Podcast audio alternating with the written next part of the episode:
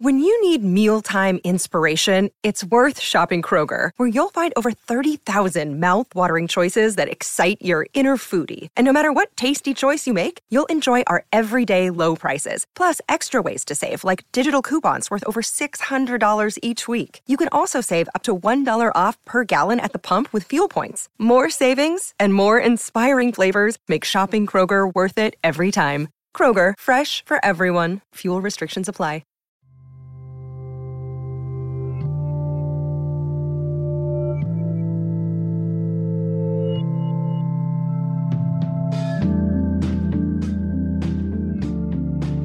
Think that people aren't clear what they mean, to be honest, by the meaning. And the meaning of meaning is something that I think philosophers get very ob- obsessed about. I think a lot of people assume it's got a, it's something like purpose. It's purpose. So the meaning of life is what it's all heading towards, a kind of a goal. But I think that's kind of not difficult to see why that's deeply problematic, actually, as a notion of meaning. Because, of course, the problem with goal oriented versions of meaning is what happens when you get to the goal. End of story, right? Um, you know, you finish a book, you start a new one, whatever it might be. Uh, there's also the question of significance. Does my life have a significance for more than just me? Now, obviously, it does. Uh, most people's their lives will have some significance to their to their family, to their community. But again, people think, well, is, is that all it is? Because my family will die, my community will die. Does it have significance in any more lasting, enduring sense? And again, that's a difficult one to go down because it's not really clear. Uh, well, first of all, I think it's very unlikely that it does. Um, but again, isn't it a bit megalomaniac almost to assume that our life should have that kind of significance? That it's not enough that I have this life; my life has got to matter for other people in in beyond time and space.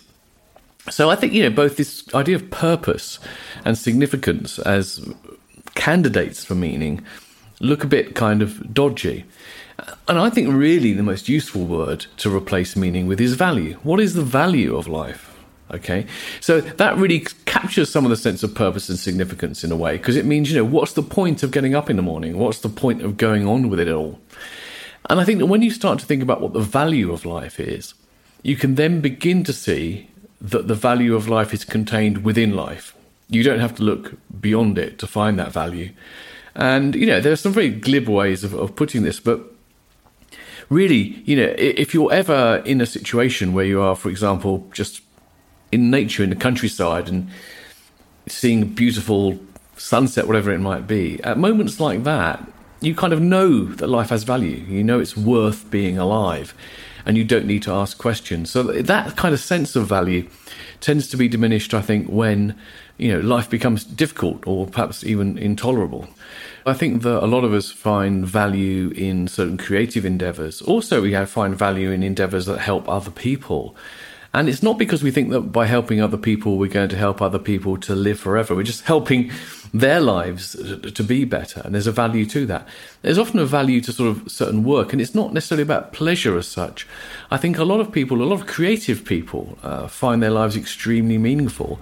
But for a lot of people, that creative endeavor is, is very difficult. It's a struggle sometimes. Sometimes it's a takes a toll even on what we tend to call these days our, our mental health, or perhaps more generally our well-being. So I think to call it pleasure is a little bit misleading because it makes it sound like the things we find value in are always pleasant, and sometimes they're not. And you know, the Japanese sensibility uh, I'm not saying this is an essentialist thing, all Japanese have this innately, as it were, but it's very deep in the culture of that kind of awareness that, that the beauty and wonder and delight of life is tied in with the things which are bitter about it. The cherry blossom season is the major public holiday, and the point of the cherry blossom is that it lasts a very little time indeed. And so you picnic under it, and it's wonderful. But the whole point is, as you are appreciating it, you're also a little bit sad that it will pass. So I think you know, part of the problem with the sort of utilitarian hedonic view, which has become very dominant in, in Western culture, is that it does sort of have this idea of pleasure, which I think is too simplistic. Uh, it, it, it's more bittersweet than that. Aristotle thought that, you know, the goal was, was human flourishing.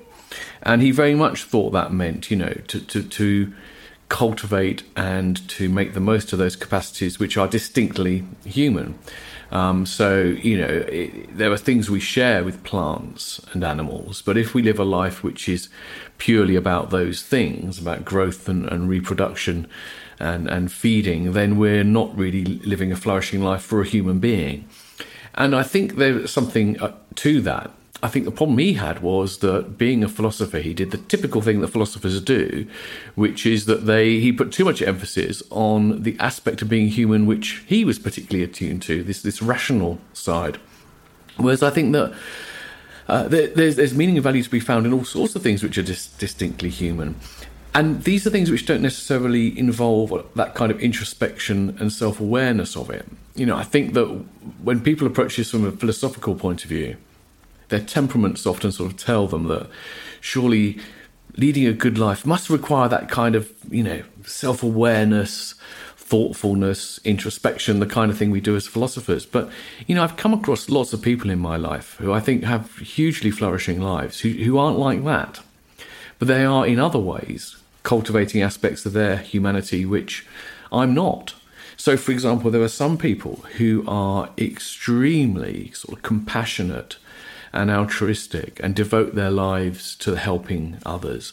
And they do that partly because then they get something out of that. I'm not saying that makes it selfish. That's that's a bad argument, but that is what they find ultimately rewarding. So they, they don't get a kick out of it necessarily. It's not pleasurable, but that's where they find their reward, and that's a very very human thing as well. Because you know animals basically tend to be altruistic towards their own and their family. There are occasional examples of going beyond that, but in the way the human beings have this capacity to be altruistic to anything, anything even sentient, is is unique. And again, there are people perhaps who have, uh, you know, artistic craft kind of pursuits. Um, people are into things like you know fishing or, or, sailing and a lot of these people don't ever stand back and sort of ask themselves a question what is life all about? But they kind of have a gift almost for for making the most of it.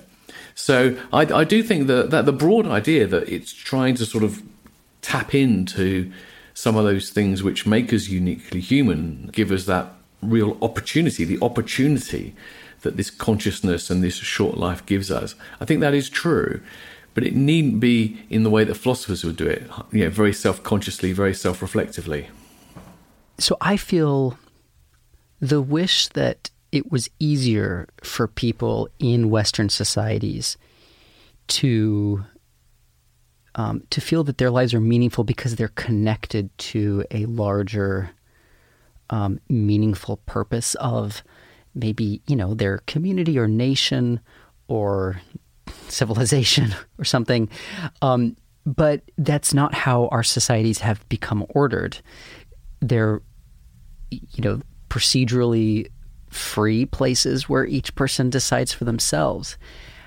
And, you know, as a philosopher, I, am curious how you th- think about that if you think that it's a trade off worth having. The individual aspect of it is to do with it ultimately being your individual choice. But that doesn't mean the choice has to be an individualistic choice. And in fact, the opposite is often the case. A lot of the people today are finding meaning, value, and purpose precisely in collective endeavor. Uh, people who are, you know, on people who go on Black Lives Matters marches, people who are Extinction Rebellion, uh, protesting about the environment, uh, people who are standing up for people who have been victims of, of abuse and trauma, people campaigning against the war, and, and so on. I mean, so many of these things are deeply collective. And, you know, but they, they people make the choice to join those things as individuals. So, you know, the individualistic starting point doesn't necessarily lead you to an individualistic end point. And I think for a lot of people, one reason precisely why they find these things of value is the sense of connection it gives them with something greater than themselves. Now, and I have no problem with that at all, except that I've, you know, many people claim that this feeling of collection with something greater than yourselves is somehow a kind of a necessary condition for for meaning. And I'm not sure of that. I think in in in in, in some sense, I think that's true. So, for example, let's say I go for my solitary walk and I'm just wondering at the beauty of the mountains Um, there's a sense of something greater than myself, other than myself, which is the natural environment. But um, it's not that I think that there is something above and beyond me which I don't know has some kind of transcendental value. And I think what what what I sort of struggle to try and understand intellectually is that the idea that some that meaning has to be found in something greater than ourselves, I think, is can be tied in with this hankering for the transcendental. The idea there must be something more great and other. Whereas I think that meaning is often found in, in not the transcendent, but the, the immanent, the here and now, the real. And, and, and that is something which is deep, rich, complex. It is not just ourselves, for sure, but it's not something which, you know, we, we have to imagine there's something other and beyond. So I think you can square that circle. You know, there can be a sense of things greater than ourselves which are not other and beyond. But I, my concern is that perhaps that's perhaps on an unconscious level what people are hankering for. That something greater than themselves is something which can take them beyond this mortal, finite existence. Whereas actually, you can never properly get beyond that. Um, you can find things which are greater than ourselves within this finite, mortal existence, but no more. What really fascinated me straight away about Kierkegaard was I thought, and whether or not he thought this, I don't know, this is what I took from him, that he really got this idea that the human condition is, in a sense, paradoxical because we are, in one sense, only ever in the moment. The now is the only reality there really is. And so, hence, you get these books like The Power of Now and all that kind of thing. But on the other hand, it's evidently the case that we do transcend the moment. We do have a future and a past, and we have memory and so forth. And so, we're in this kind of paradoxical situation whereby, on the one hand, we're totally trapped in the present, on the other hand, we do transcend the present in some way. And to sort of have a any kind of makes to make sense of this, to make sense of what we are, uh, but also to make sense of how we ought to live, we, we need ways to, to combine these. So that's where the balance needs to be. So, on the one hand, yes, you need to find the meaning in the now and the here and so forth. But that doesn't mean that you can't look to the future. And some of the most meaningful things that we do are projects. Uh, they're projects which have a future, they have an indefinite future. I think the key then is to not fall into the trap of thinking the purpose and value of this is all to be found in its completion. A lot of the value and meaning is in the process, right? So if you're struggling, so for example, you you see situations where people are struggling for somebody's rights or some kind of social change, and sometimes these struggles fail, and in that sense, that's sad and it's tragic. I don't think it's ever the case that's completely wasted because there is something valuable in, in the fight itself. And people feel that, you know, um, that, it's better to have fought and lost than not to have fought at all. Better to have fought and won, but better to have fought and lost than not to have fought at all.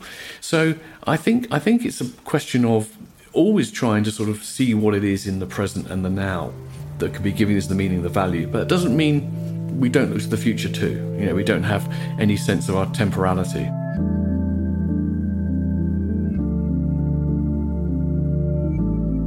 Making Meaning is a limited series from Ministry of Ideas. It is produced by me, Zachary Davis, and Jack Pombriant.